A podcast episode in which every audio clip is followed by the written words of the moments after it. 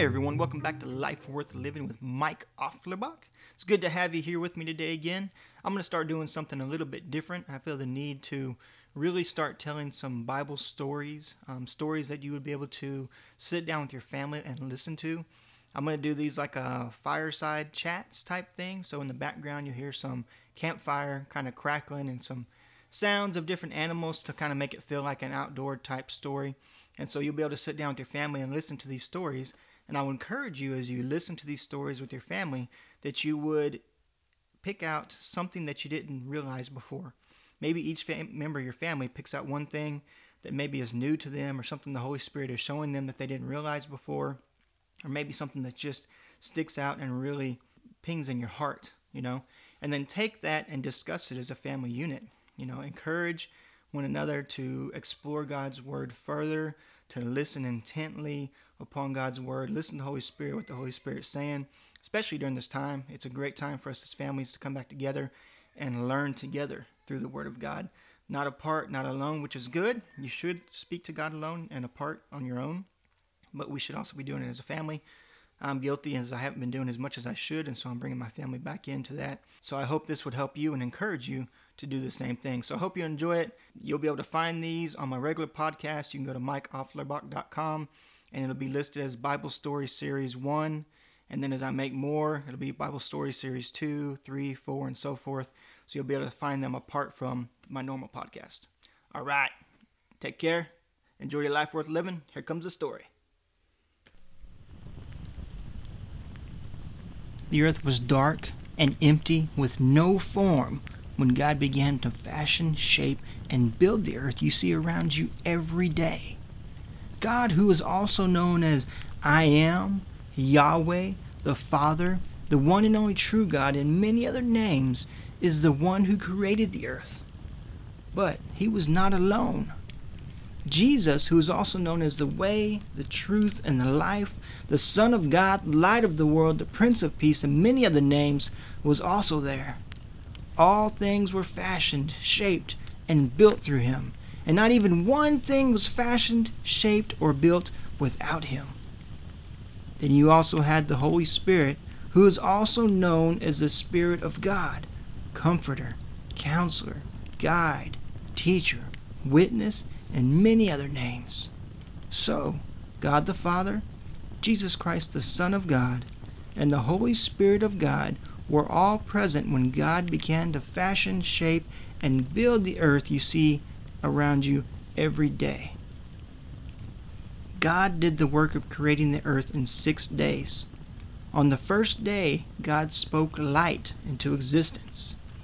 He saw that the light was pleasant and he approved of it. He separated the light from the darkness, calling the light day and the darkness night.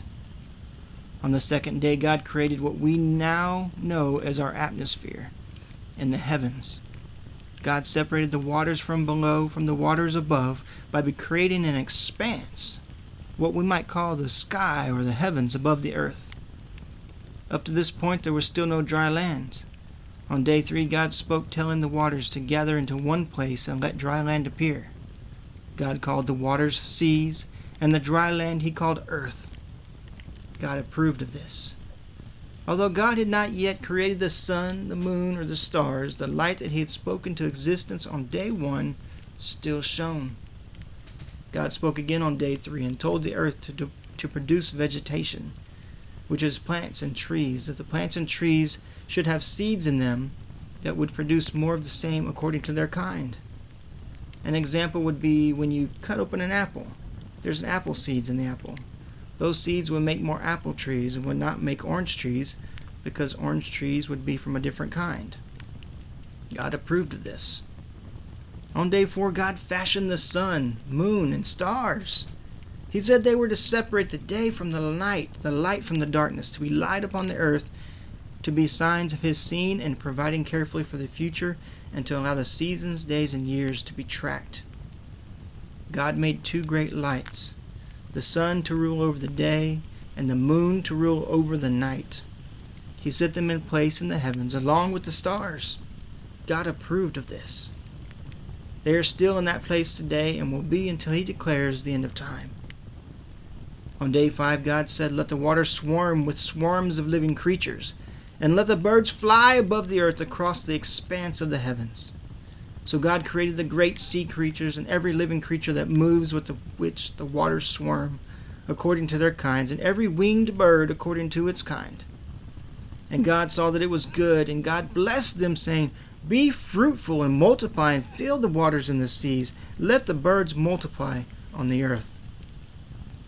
On day six, God said, Let the earth bring forth living creatures according to their kinds, livestock, creeping things, a beast of the earth according to their kinds.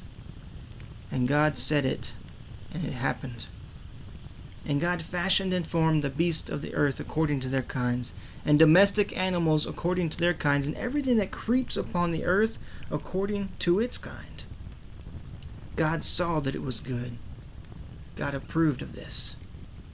God then said, Let us, God the Father, Jesus Christ the Son of God, and the Holy Spirit of God create, fashion, and form mankind in our image.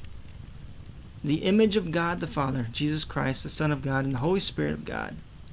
Let's make them like us and let them have complete authority over the fish of the sea, the birds of the air, the beast, and over all the earth. God fashioned and formed man in his image. In the image and likeness of God, He created them. He created them male and female.